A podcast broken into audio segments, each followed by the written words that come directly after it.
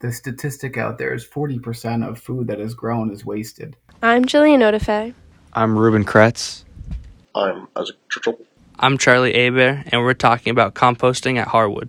When asked how much of their meal they composted every day, this is how Harwood students answered 5%. Half. 5. Solid 40%. 10. Like 1%, 2%. 20%? 25, 30, 75%. Um, I'd say at school, 100%. Wow, right? Uh, so currently, This is Trevor Mance, Director of Organics at Casella. you have about 14 tons of food waste produced each year from the uh, from the Harwood School. You know, there's. It's interesting because we see a lot of food go in the trash, This is Paul Morse, or as we know him, Chef Paul. and we just wonder. Like, we're always up for feedback. You think the meal was terrible, we'd rather have you tell us, not tell us. If you think it was good, you could certainly tell us that too. They and I was at the back of the receiving line where all the trays came back in, and there was plate after plate after plate of food, untouched or a quarter touched. Uh, it's we have a, a really weird mindset with how we treat food, and I think that it's so important to understand what goes into making our food. In nature, it would make no sense if we went in the woods and took all the leaves that fell on the forest floor and brought them to a landfill and took away the nutrient cycle.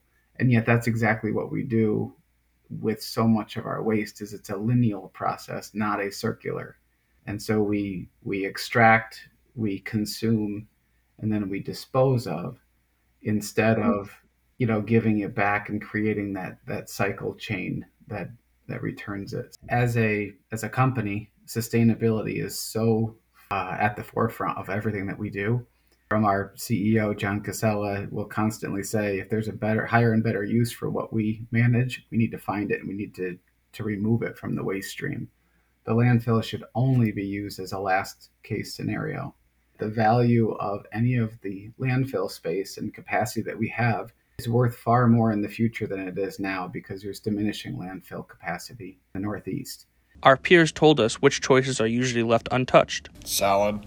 Like a vegetable or something that I take that I think I'm gonna eat that I don't. Potato skins. Like strawberry stems. The salad. Just like whatever I don't eat. Usually it's the vegetables. Leftover lettuce. I usually throw away my salad too.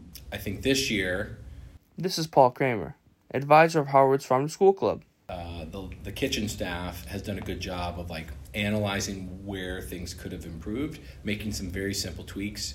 And from what I can tell and hear, um, it seems like it's going maybe better than it ever has been um, without even a direct student supervisor. Uh, so that's As well as we're doing, there's still a lot of work to be done. Um, you know, we'll see kids, they'll take, you know, two apples, an apple, and an orange, and then two minutes later, you see them throwing it in the compost bin. It Makes no sense whatsoever. Boy, imagine all the work that went into this. Imagine the grower that grew the orange in maybe Florida and the truck driver that put all the, you know, got up early to, to move the, the oranges up to Vermont and the supermarket that stocked the shelves and all of the uh, energy and everything else that went into it.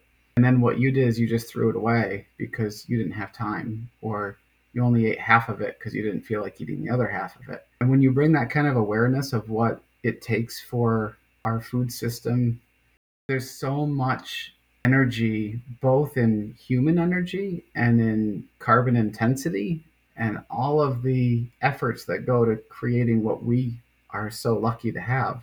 And to throw it away um, is really kind of a, I don't know what the right word is other than bummer. When we asked Harwood students, here were their ideas for where the compost goes. No, I don't know where the school's compost goes. No. Uh, in the green bucket. The garden. Uh, I know there was a compost place somewhere around here. I don't No. Probably out back or to the gardens. Farms for animals to eat. Uh, don't know. In the garden. Yes, it does go in the green bucket, but where after that? To Grow Compost, which is now purchased by Casella. Well, it goes into a, a truck, a collection vehicle. That collection vehicle then takes it to uh, Williston, gets dumped on a floor, picked up with a big bucket loader, put into a, a large trough that has a screw conveyor that brings it into a large depackaging machine with hammers and screens to help get any of the contaminants out. At that point, it goes via a pipe to one of the three 60,000 gallon tanks that collect the slurry.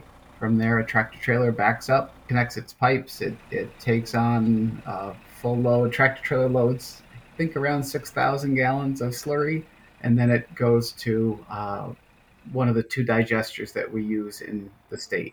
We wanted to know how to improve our sustainability as a community. I think there's always work to do around waste streams. It's a very hard thing to do in a school for a variety of reasons. One, students are moving all over the place all the time. You know, their heads may not always be in the right place regarding um, where and how they dispose of the things that they need to dispose of. I think more education could trickle out, um, perhaps in the assemblies. I know we've done that in the past. Um, I think that when you put it into tangible pieces and folks have to kind of digest that and see like oh wow i kind of forgot about all those steps that go into this. And then it does just feel icky really to throw it away.